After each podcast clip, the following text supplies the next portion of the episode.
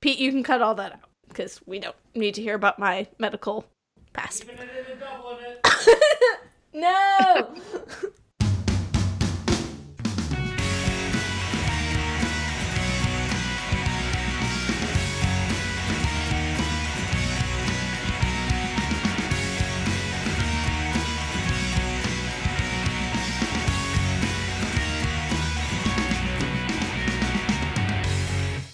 You're listening to Love Ya, your guided tour through the wide and wonderful world of streaming teen film and rom coms.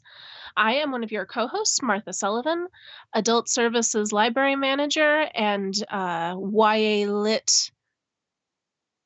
I, why, Marin, why is it always impossible for me to remember what I want to put there? I feel like you usually say expert. Or appreciator. I feel like I always want to say appreciator, but that never sounds correct. Um, YA lit appreciator and so-called expert. Um, although the further away I get from actually being in the teen services mind, the less YA I'm I'm reading. Just a little, little sad. Um, but I am joined as always by my co-host, who you have already heard just a little bit. I'm Marin Hagman, adult services librarian and rom com enthusiast. Uh, and we are here once again to discuss a romantic comedy available to you on one of the many streaming platform options that we have available to us. We are here to talk about the 2008 Ricky Gervais vehicle, Ghost Town.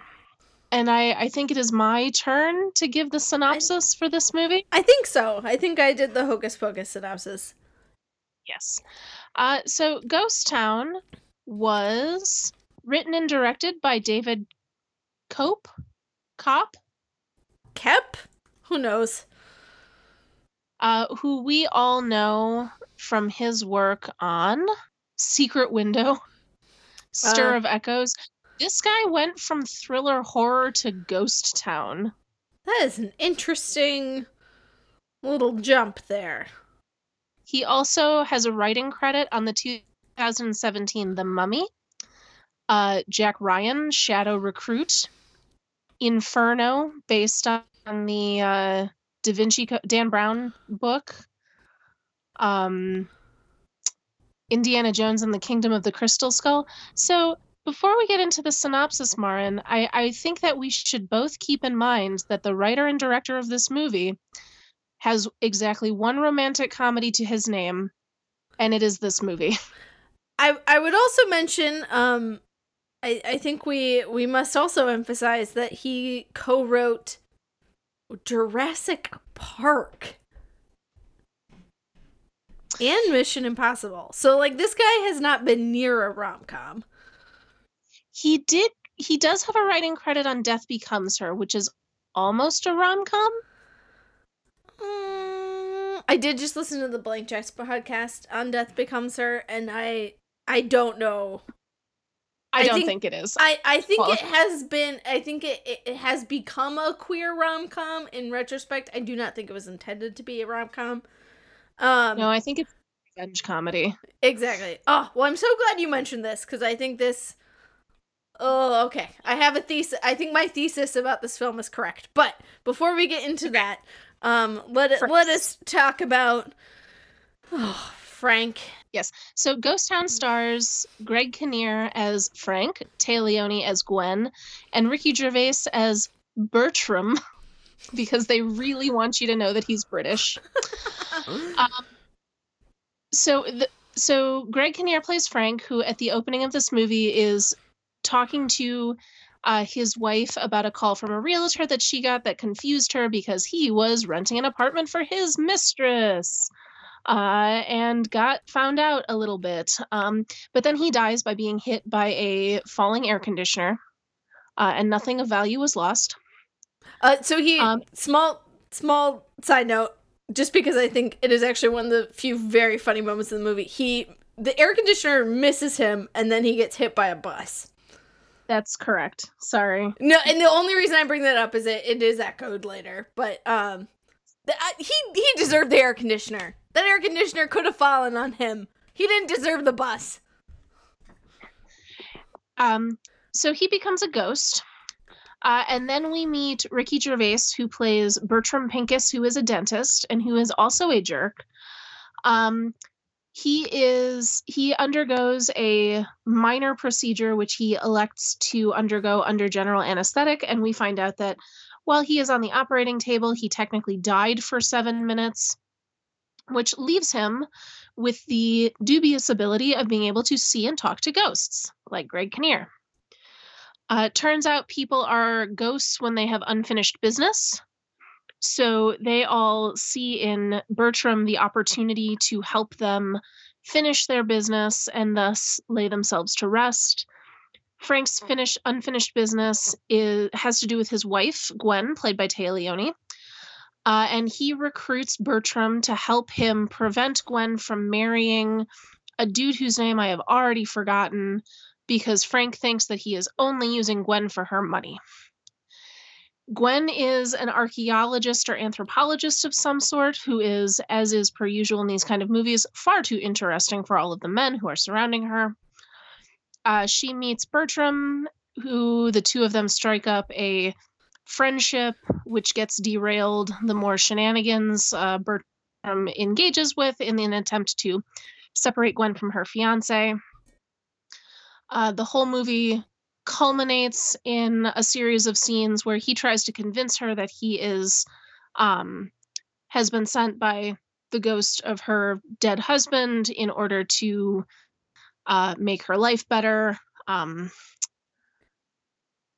at some point, he gets hit by a bus, which is what allows Gwen to realize her true feelings for her for him, uh, and at the end of the movie, she does not end up taking a once in a lifetime opportunity to go study tombs in Cairo so that she can stick around New York and date a dentist who we are also supposed to understand becomes a better person through helping these ghosts uh, finish their business and lay themselves to rest. The end. Woof. Uh, so the first thing I just want to tell you right off the bat is that when this movie started, I exited Amazon so that I could double check to make sure that I was watching the correct movie because I was like, the movie I'm supposed to watch is stars Ricky Gervais, not Greg Kinnear. What's happening here? uh, because I knew exactly nothing about this movie before we started watching it or before we decided to watch it.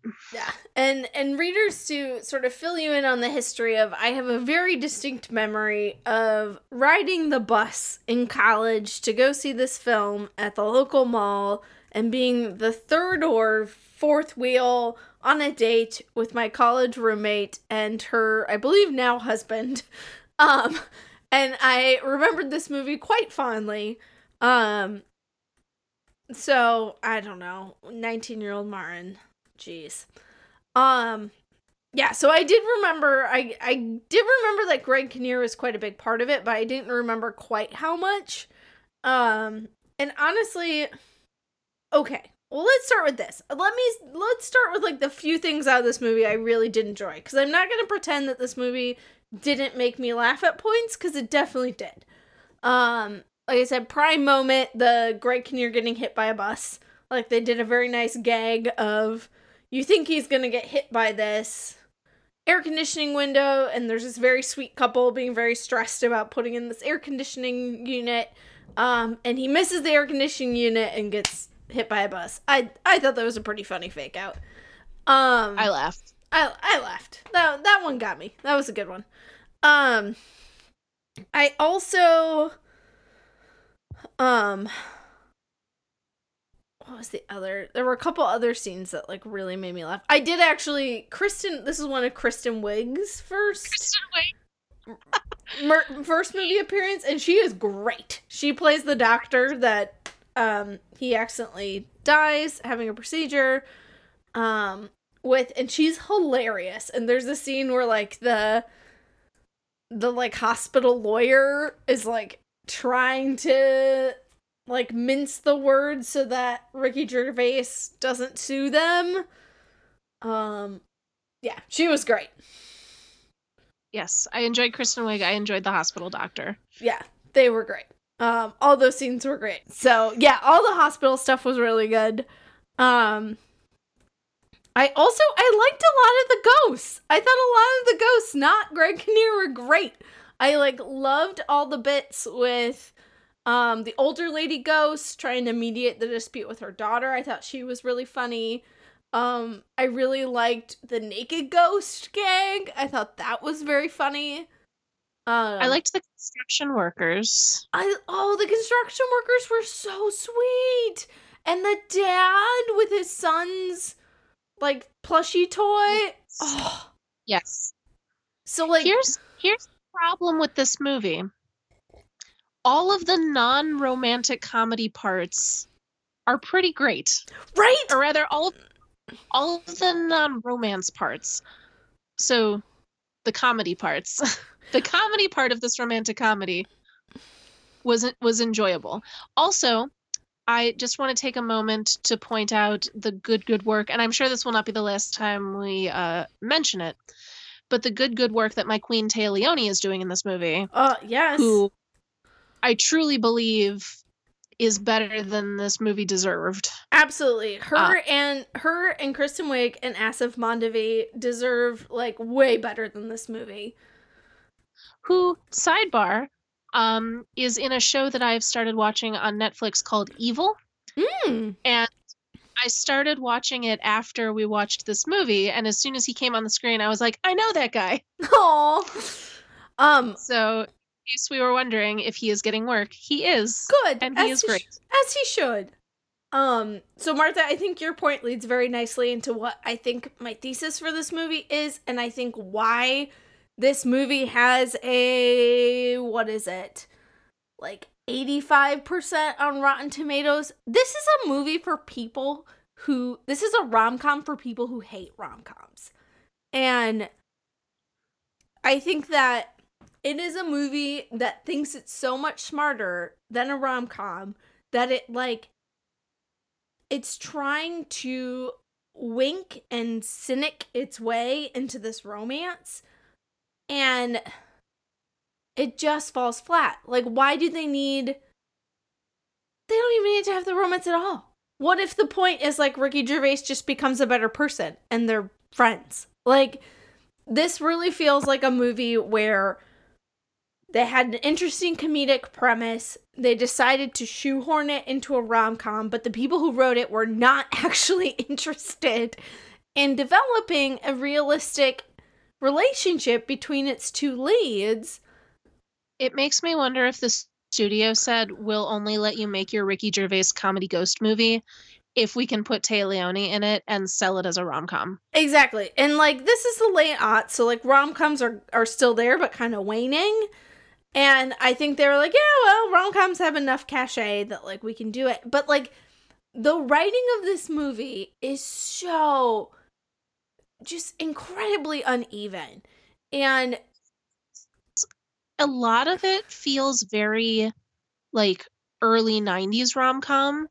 Like a lot of the kind of gender conventions and the the like the rom-com tools that they're using it feels like somebody watched a lot of like early 90s rom-coms and like I can do this too.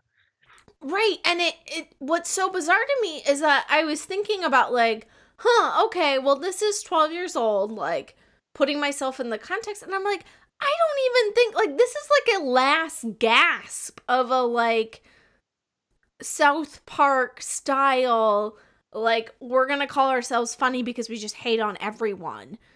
And like I was like, I don't even think this like really passed muster in 2008. Like just like Well- you said like they're going back to these like caricatures. Part of that is also Ricky Gervais's whole comedic style is kind of ba- predicated on the fact that he hates everyone. Right. And I think that that could have worked if A, they like again did not use that as a like cudgel of okay, well we can have jokes that are racist and misogynistic because like we're just making jokes about everyone. Like, I think there's a way you could do that of like, yep, he's a grouch without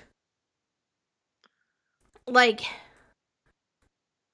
without just like leaning into those like outdated stereotypes and like calling it edgy. And I think that's like a problem with Ricky Gervais's comedic persona. And I mean, I have no idea what he's up to now, but I think that's part of what makes the British office like so cringeworthy to watch nowadays. Is like, yeah, that just like I hate everyone comedy is such a product of the aughts. And and it's too bad because like there this is a good premise and like there is genuine like good room for like a story about a grumpy person who learns to be less grumpy. But it like shouldn't be through the power of poor Téa Leoni's magic vagina when she could be off like investigating the Valley of the Kings. Like God when she was like, I decided to stick around for a while, I was like, you saw you that is a writing problem that you solved by making the time skip a year later and having her be coming back from Valley of the Kings. Yes, yes, and that was what I remembered happening. And so when I was watching, I was like, wait, what? Like she didn't go? Like I remember, I was like, I remembered her going and then coming back, probably because I rewrote it in my head to make yes, it. That was what wanted. Exactly. Because it's just so baffling. And like too, even thinking about like I think there's a really good Okay, so even thinking about like the Richard character, her fiance that Greg Kinnear's ghost hates, like I think they had something there about ah uh, yes, let's make fun of the white savior industrial complex. Like I think that there was an opening there and some of those some of that lands because you're like, oh yeah, like he's that kind of guy. But then like Ricky Gervais's character's response to that is not to be like, look at this conceited asshole. It's um let me make racist jokes about Chinese people. Like it's just like at those turns they make these choices. Like they set these things up that could work and then they make these choices that are just like so off base. Well, and also a lot of it just fundamentally makes no sense. Like she blows up her relationship with her fiance, who by the way, we are never shown is anything other than what he says that he is, which is a nice guy who does like doctor work for charity. Right, who is like maybe slightly pompous and a little self-absorbed but like yeah. nothing nefarious. Yeah, so she blows up her relationship so she can go to the Valley of the Kings on this once in a lifetime architectural or anthropological journey, which she then doesn't go on so that she can date Ricky Gervais, who she has known for 12 minutes. Who, like, by, who, by the way, has been nothing but a nasty neighbor to her until like two days before. Like they they do they do all of the pre-relationship stuff where it's like oh this is to be an enemies to lovers kind of story and then forgot to put in the part where she actually like develops chemistry with him right and again i think this is like where this is a rom-com for people who hate rom-coms because it has all those comedy beats, but it's not actually going to show you the developing relationship. Like, there's not even a friggin' montage. Because it's so uninterested in showing us actually this relationship, like this romantic relationship. It's so, like, the primary relationship of this movie is Greg Kinnear and Ricky Gervais. Like, Ricky Gervais, yes. Like, I don't know, maybe this could be an LGBT ghost romance. Like, that seems more plausible with what they've written. like, they spend so much more time with those two. Also, they were trying to get me to feel sorry for Greg Kinnear, and that was just not happening. Yeah, that was wow. Um, wow. And to so yeah, so I I don't understand So again, another setup that could have worked, and they make an absolutely mind-boggling choice. Like the choice could have been, oh, Greg Kinnear can't go to heaven yet because he realized he treated his wife terribly, and is bringing someone better into her life to like atone. Like that's a good arc. Like I would have been okay with that arc.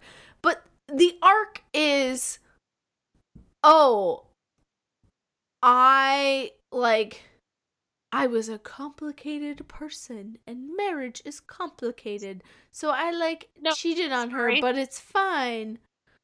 And I'm not even going to like express contrition or like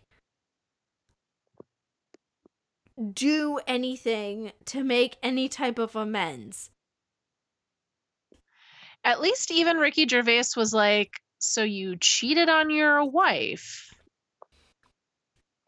Although then, yeah, Greg Kinnear was like, "You've never been married." It's like, well, guess what? I'm married. I don't cheat on my husband. Like, Right. try again. Exactly. And and even if they had had to if even if they had tried a like humanizing like well, it was really like I had this going on and this was my issues and like that manifested as me cheating and I'm so sorry. Like he didn't even have that moment. Like that moment I would have given him and been like, "Uh, okay, well, you still suck." But like they didn't even give him the self-awareness to be like my cheating was my fault and like this is how like this is why it happened and this and like I know it was wrong. Like they, like he never has that like self-aware expressing contrition. Yeah, his moment of contrition is I didn't know you knew, referring to Gwen knowing that he was cheating. Right, like he's more sad about her knowing than the actual cheating. And like I I guess that I buy that he's sad that she knew because it made her sad, but then it's like, bro, the easy way for Gwen not to be sad is for you to not have had an affair. Right. So cool motives still. well, we didn't even get the motive. Like that's the other thing. Like it it wasn't even like yeah, like that's on me. Like this is where I was at. Like no, he just like cheated cuz he's a canoe. like Like we didn't even get like yeah, I'm human and I made mistakes and this is, you know, this was my mistake and I regret it deeply and I wish I could make it up to her, but I'm dead. Like I would like I would have been here for that moment and we never got that moment. The moment is, "Oh, I'm sad she knew." And learned on the day he died. yes. Like she had to learn in one fell swoop, like both that he was dead and that he was cheating. Like that's like there's a memoir that just came out about like that story. Like that is a story that you write like 300 pages and spend years of therapy untangling. like Yeah, it's nonsense. and I I think we are just supposed to be like, oh well, Greg Kinnear is so charming that like we can overlook that. And it reminds me of did you ever see I'm pretty sure that's Greg Kinnear. Um it's a movie yes, it is. Okay. It's a movie with Ashley Judd and um Hugh Jackman. It's called Someone Like You. I have heard of it. I have not seen it. Okay, we will maybe I'll put that on like a long list of sometime it'd be worth watching. Um and yeah, basically like between that and like you've got mail, like Greg Kinnear is supposed to have this like charming like archetype and I think we're just supposed to be okay with him because oh, it's Greg Kinnear and he's so charming. Blech. Blah. So, you know what the montage was that this movie needed and did not give us? What's that? We needed a montage of Ricky Gervais working with Téa Leoni on like a dozen different mummy teeth. Oh yeah, because we only got that one scene, and if we had had more of that, yes, I am with you. Yes, And I actually I really liked that moment between the two of them. So, listener, what happens is that the first time that Ricky Gervais sees Leoni, she's giving a lecture on um, a mummy that she's been helping kind of study and make determinations about. And he makes an observation to her about the mummy's teeth, which would help pinpoint like cause of death, age of the um the mummy when they died, like all of the stuff that she had never thought of before. So she asks him to come to the lab to take a look at him. And he goes and is able to point out how an abscess in one of the mummy's teeth was probably the cause of death, which was a really cool, just little factoid. Um, but then she invites him to a museum. She invites him to the opening of the exhibit that's being kind of spearheaded by these by this mummy. And the pacing in this movie is already very strange. Like a lot of stuff happens in a very short amount of time which is part of why I had trouble believing the development of the relationship between Ricky Gervais and Leoni. And all of that gets solved in like a three minute montage of him like coming down to the lab a lot to yeah. look at multiple mummies to talk about like their teeth and study them and you know set it to some cute early aughts music I mean, um, it could be like the romance montage to end all romance montages of 13 going on 30. Like, get some Liz Phair in there. But also, you know, they could have shown like little moments of him trying to decide what to wear and Greg Kinnear like laughing at him or helping him make choices like that. Like, th- there were a lot of opportunities for character development in that space that I feel like they could have developed without um, adding too much time to the runtime. Totally, especially considering that end montage of him helping the ghosts really works. Like that is a scene that really works in the movie, and Which so, is just, it's such a sweet scene. And and so I think you're totally right that like it it really shows like how much more this movie is invested in like the comedy than the relationship that like they put that amount of care and detail and like a really uh, affecting scene. And um didn't bother to do that for the development of the main relationship. Also for me by far the most interesting part of this movie was Leoni's job. So martha i don't know if you know this about me but like on my list of things I am scared of, uh, mummies are on the top. Really? Like I cannot go to an Egyptology exhibit. Um, really? Yeah. I like mummies haunt my nightmares. Like literally, like I and luckily I remembered when to look away Cause I like I remembered I was like, oh yeah, there are mummies in this movie. And so like I kind of remembered the moments to look away and I just like looked away and listened. But um yeah, that was But the fact that like yeah, she does something so interesting and unique um even if it freaks me the absolute most out. this is incredible. I uh yeah, I uh no idea. Oh yeah. No, like I can't like we go to the field museum, can't go to the Egypt exhibits. Pete got me into like one of the Egypt rooms by like scouting out where the sarcophagi were. And he was like, "Okay." He was very sweet. He was like, "Okay, we can go to like this part and we can see the non-sarcophagi Egypt things." But yeah, every time I've gone to the British Museum, you have to go through the sarcophaguses to get to the Elgin marbles and stuff. And I just like book it.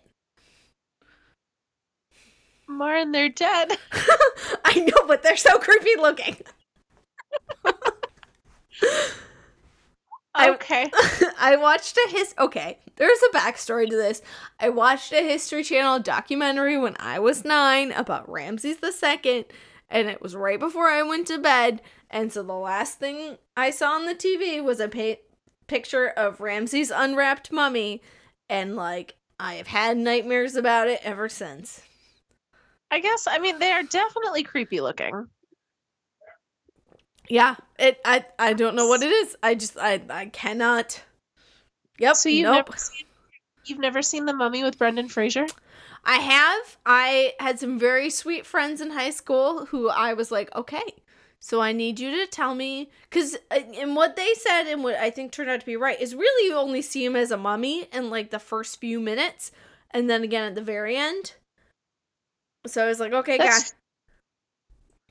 Like, guys, you just gotta tell me, like, when it's gonna happen. And they did. And so I was okay with it. Okay.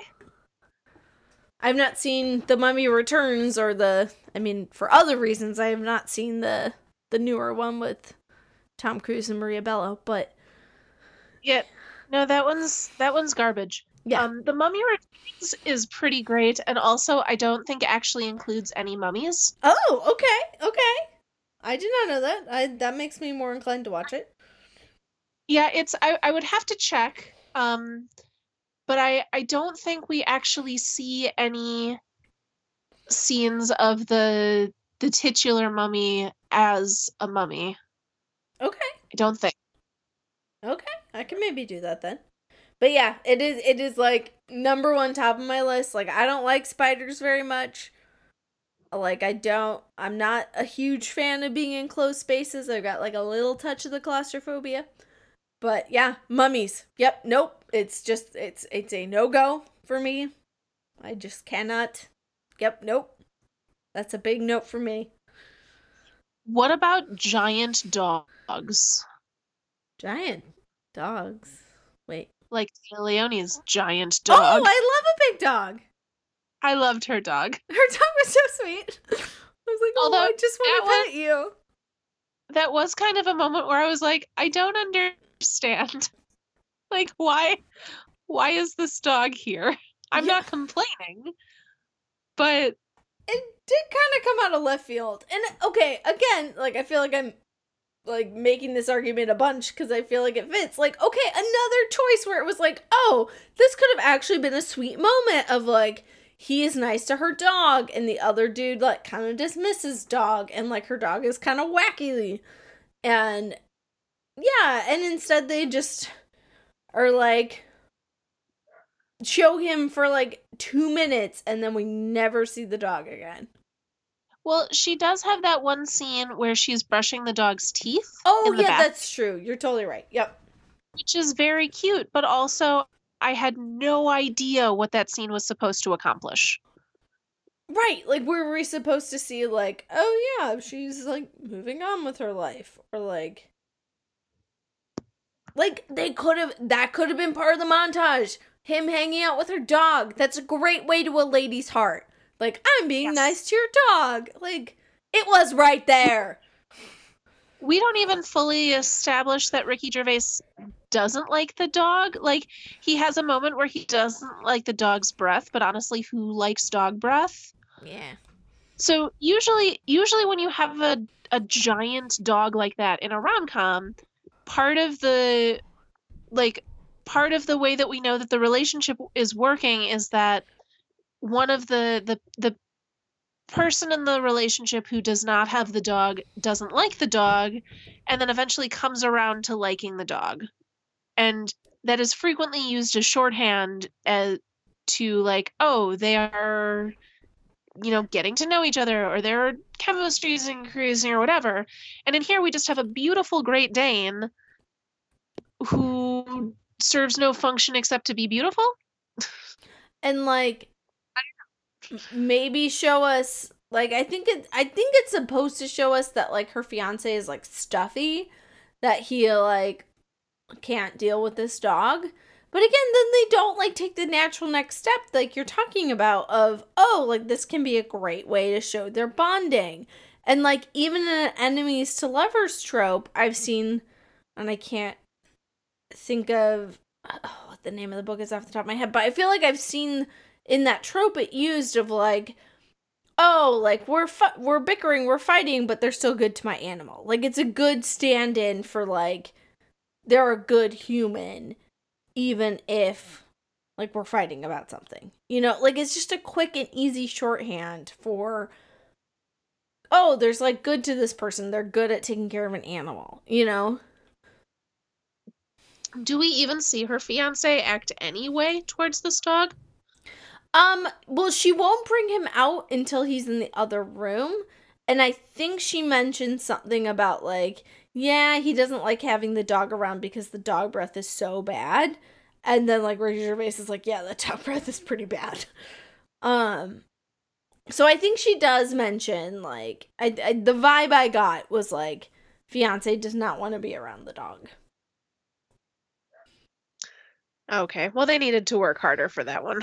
Oh, totally. Like they could have made that much clearer. And again, like another one of those like they had teed up this like great like all right, like let's, you know, do a little like make fun of like a stuffy dude who like is part of the white savior industrial complex and just don't go for it. Yeah, I did not care for this movie. Yeah, I think that's fair. I think I am more mad at the fact that there are like this movie really could have worked with a few strategic changes. And like the premise is actually very good and so I think that makes me more mad that like the bones are there. I can see this being a good movie. And again, I, I think what it tried to be is a movie for people who actually hate rom coms. And like that makes me madder than anything when people like try to take the trappings of a rom com. Okay, sorry. Back up. Does not make me madder than anything. But like it upsets me when films when films try to take the trappings of a rom-com and then like denigrate the genre or refuse to like actually deliver on like what a rom-com is supposed to be. This is why 500 Days of Summer is one of my least favorite movies ever. Well, and see, I I disagree with you to a certain extent. I think it is possible to deconstruct a genre like this as long as you are um like as as long as you're doing it for a purpose like i enjoy 500 days of summer because i i like the way that it um asks us to kind of examine the presumptions that we tend to make when we are watching a rom-com. Like i i found that to be very effective. But this movie is just it's a it's this movie is making fun of people who like rom-coms in a way that makes me uncomfortable. Like it's it's a little bit saying it, it it almost wants to be like rom-com satire except it doesn't fully commit to that idea either oh and there did you ever see that movie they came together which like is a straight up rom-com satire is that the one with amy poehler and paul rudd it makes me so mad. Yes. yes. I watched I watched 12 I watched exa- normally I use 12 seconds or 12 minutes as an exaggeration. I watched about exactly 12 minutes of that movie before I was like I can't do this. Yeah. Um And again, I'm not opposed to the idea of deconstructing what a rom-com is or what that looks like or what romance or a happy ending looks like for certain people. You know, I think 500 Days of Summer is kind of asking us like is it fair of what's his name to have put these expectations on Do- Zooey Deschanel? And I think that that is a fair question I just for don't... a romance ask. That's but it's think... but then it can't be a rom com anymore. Is my is one of my big contentions. Is like sure it can be like deconstructing that. It can be like a a dramedy, but you can't call that a rom com. Like that is not a rom com. That has left the building. Um and that's where I get really mad, is because then it breaks like the central pact with rom com viewers. And I don't think this is true of, I would say, any other genre. This is an argument I have specifically to rom coms, is like the central pledge that a rom com makes to its viewer is that it is going to be a romantic about a romantic relationship that ends happily. Like that is it. That is the pledge. And when movies try to play around with that or break that, that makes me very angry.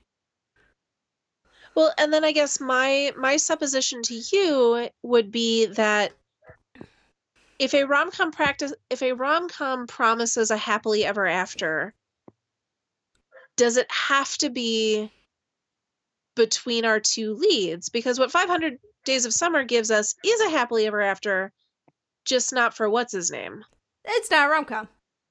That is not a rom com. Then that's fine. Like make that movie. That's great. That's not a rom com.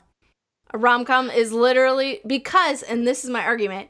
There are plenty of other film genres to show relationships that don't work out. The ro- the the genre of rom com is specifically to show a romantic relationship that works out. And I I think that because there's so many other avenues to show unhappy relationships or movies where yeah, the romance doesn't work out and that's a good thing for characters, great. Make those movies. Those aren't rom-coms.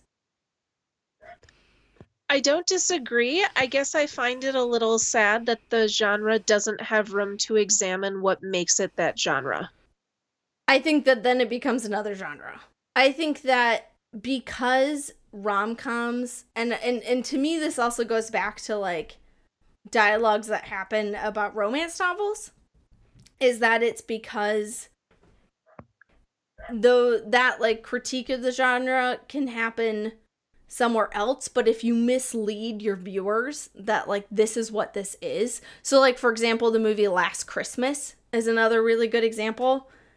I like romance novel romance novel twitter like blew up because well and to be fair everyone kind of saw it happening because like if you go into this movie like thinking like oh great this is gonna be like an escapist experience that like is showing me a happy relationship and then it doesn't deliver on that like then you can't call yourself a rom-com you can call yourself something else but i think that there is a there's a place for that but we also really need to be clear and set clear expectations for viewers and readers so they're not misled um, because I think people go into wanting to watch a rom com and wanting to read a romance novel with both clear expectations and a clear goal. And I think it would be like having a scary movie with no ghosts in it. Like, you make a pact with your viewer and your reader when you're working in that genre. And if you're deconstructing it, call yourself something else. Like, do that. Great but just because and i think it's the nature of that genre very specifically and i don't think it's true with other genres sorry that's like my ted talk of, that's okay of I just, why I, I hate 500 days of summer so much i'm trying to find the words to I just I, I feel very strongly that no matter what genre of entertainment that you're talking about, there has to be room in it for self reflection and examination because otherwise the genre stagnates.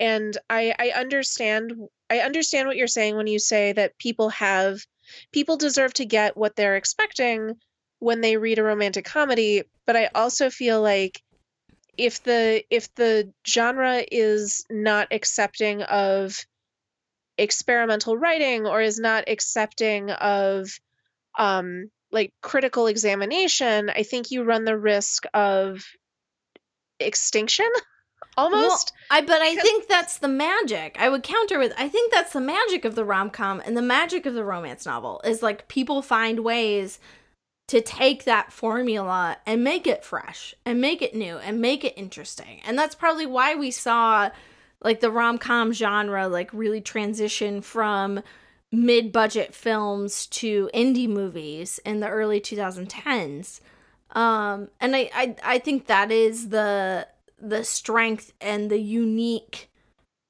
like magic of both the rom-com genre and romance novels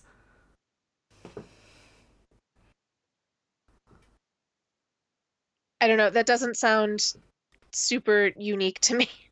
If if what you're doing is catering to a certain set of expectations every time you sit down to write a novel like that i don't know i if, if you don't have room for um if you don't have room for people to ask like why do we expect these things and what do we do if we don't get them i don't know that that's hard for me to buy into like as something to enjoy. And i guess i would just say that that's what other genres are there for. Like it, I, I don't think anyone is saying don't write a book about a romantic relationship don't make a movie about a romantic relationship that doesn't work out. There's plenty of space for that. It's just the way and i think that's like part of what the label like dramedy is so great for um and see for me dramedy like doesn't mean anything. Oh okay. Fair enough. But like to me like that's why like ro- books about relationships that a romantic relationship that don't work out are just called fiction. And films about romantic relationships that don't work out are dramas or dramedies. Like or just even a straight up comedy. It just like the, the there's just a specific connotation to the genre romantic comedy and romance novel. And i i think there are there's plenty of room in other with other labels. I think it, it I, I think i'm you're talking about like a certain type of art existing and i think i'm talking about the specific genre label. So i think that's where our like disconnect is happening. I guess I would say that our disconnect is happening rather in the fact that I think there should be room for the genre to critique itself. And you are saying, and I don't mean that, I do not mean this in a um, derogatory or inflammatory way, um, but you are saying that as soon as it does that, it is no longer the genre that it starts at. Starts as. Uh, I mean, I think I'm saying that there are ways to critique and like reimagine what romance novels and rom-coms are without changing the basic premise. And that those works of art that are asking us to question like how we romanticize things or we like view romance in different ways belong in other genres. And I'm saying there's room for that art. Um I just feel very strongly that the genre rom-com and the the genre romance novel are really meant to be a, a space with the two rules of it's about a romantic relationship one and two that relationship works out so i mean under by that criteria ghost story is more of a rom com than um 500 Days of Summer is. Oh, absolutely. Yeah, I would never call 500 Days of Summer a rom com. But I think people, I think it gave itself the trappings of a rom com and it marketed itself as a rom com, but wasn't one. Oh, I disagree. oh, eh. I mean, I will say I feel like I was misled going into. I don't know if I saw it in a movie theater or rented it, but I just remember being very angry based on like the trailer I saw, and I pro I probably to my own fault did not like read the reviews like I should have, but I feel like it marketed itself that way, and me as a viewer of rom coms was very angry. And we've gotten way off topic, but I think yeah. that that's I think that that's the point of that movie. Like I think that what it sets out to do is to ask you to re is to ask you to examine your expectations and to decide whether or not you can still find a satisfying ending here, even though it didn't do exactly what you wanted it to. Because at the end of the day, we still have two people that get to go away happy. They just don't get to do it with each other. Yeah, and again, I think that that's fine, and I think that we need to call that a different genre. Like, sure, like there's space for that story. But I think that part of the point of 500 Days of Summer is that you expected it to be a rom com because so did Joseph Gordon Levitt. I finally remembered his name. um, I don't think that that movie would have accomplished what it was trying to accomplish if it had not been marketed as a as a rom com. But and whether or not that worked for you, whether or not that worked for you is a different question because there is always room in this world to say this movie was not made for me but I I do think that looking at the intent of a movie is sort of part of your viewing experience. And I will say this. I did not I will say this. For me, the betrayal that it made of marketing itself as a rom-com and telling me it was going to be a rom-com underrid like completely pulled out the rug for me caring about any type of critique it was making. Um and I think that um yeah, I, I I think that it it doesn't get to both take it doesn't get to have its cake and eat it too of market itself as something it's not um and then try like try to insinuate itself into this genre where it really doesn't belong. Like call yourself a dramedy. Like that's what you're doing. You're trying to have some comedic beats but also tell a deep story. That's like, I think we're going to have to agree to disagree on this. I don't think that's what it's trying to do. I think but we have gotten so oh, far we've away. gotten so far away. Um, yeah, but yeah, I, um, yeah, but yeah. Sorry, I know this is an argument Pete and I have had many times before. Like I, this is an argument I um, I understand that I uh that why I understand why there's disagreement. Um. All right, so what since clearly we did not enjoy Ghost Town, what would we recommend instead, Martha? So I would like to recommend a YA book that is sort of it has a romantic element in it. It is not a romantic comedy. Mostly um it is about dead people and the uh you know unfinished business thereof.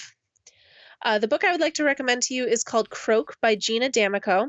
It is a YA book about a girl named Lex who uh, her parents, in sort of a moment of last desperation, send her to spend the summer with her uncle Mort uh, because she has been having behavioral issues at school. Uh, and this is their like basically um, you know go go work with your uncle and he'll put your head back on straight. Uh, turns out that what her uncle does for a job is uh, reap people when they die. Oh, whoa. So Lex becomes an apprentice uh, reaper uh, to collect souls once people have passed. Um, however, she starts feeling the acute unfairness of people who are murdered or die in a horrible accident or all of these things that she thinks are unjustified. And so instead of being a reaper, she starts being more of a like vengeance figure. So instead of reaping the people who get murdered, she reaps the murderers and, and kind of throws a wrench in the whole uh, life death fate system. It has a romantic element to it with a cute boy that she meets in the Reaper compound, but mostly it is about Lex figuring out you know who she is her place in the world etc cetera, etc um cool. Uh so i'm gonna recommend a book that um is mostly romance but has a ghost element um called slow dance in purgatory by amy harmon. Um and it is about a 17 year old girl who suddenly starts seeing a ghost um around the school where she is working um after hours and they she and the ghost start talking frequently because she's the only one who can see him and talk to him. So he wants to talk to her. Um, and they start falling in love. Um, and it's actually it's a duology. Um, there's slow dance in purgatory and then prom night in purgatory. Um, excellent. and love a Yep, yep, and it's got. I mean, the whole book is a, is prom. Um, so it's very fun. Um, and they're really like one continuous book. Like it, they very much blend into each other. Um, but yeah, it's a fun, like, ghost appearing and like to like ghost obviously having unfinished business being a ghost Um, and girl, you know, having someone to talk to at like a difficult point in her life. Um, and it's a much nicer use of ghosts to tell a love story. Excellent. I'm I'm putting that on my list right now actually. yeah, if you haven't read anything by Amy Amy Harmon, I strongly recommend it. I think she's kind of like for a while she was one of my like random Kindle romance novelists that I read, but I think now she's actually like really gotten some popularity.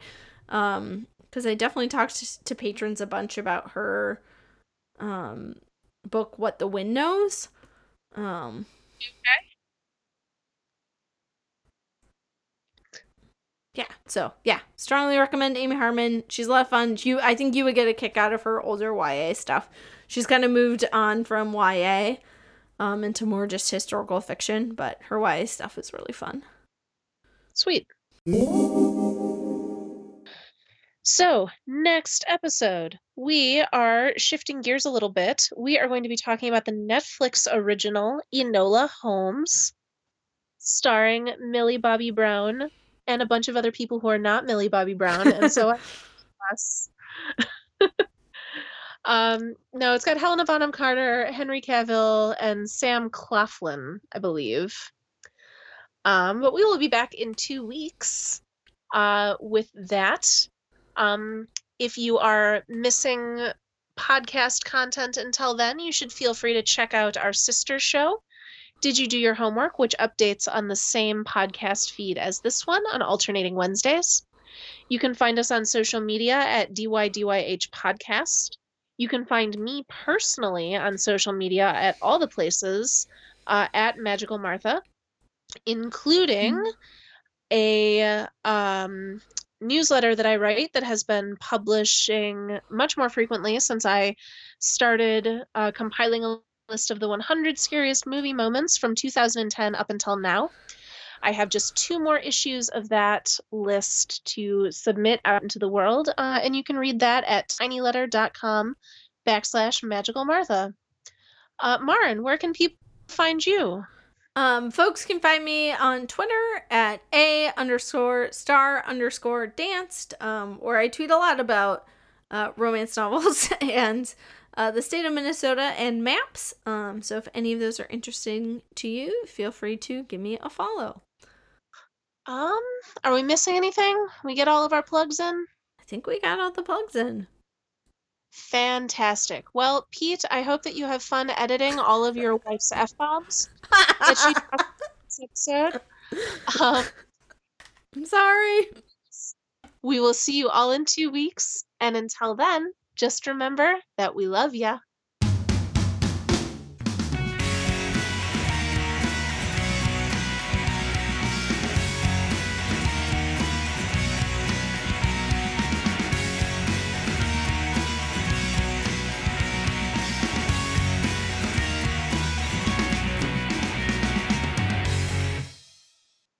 See, the problem is, I think because I am so good at keeping a lid on my cursing at work that like once I'm out of work it just like unleashes.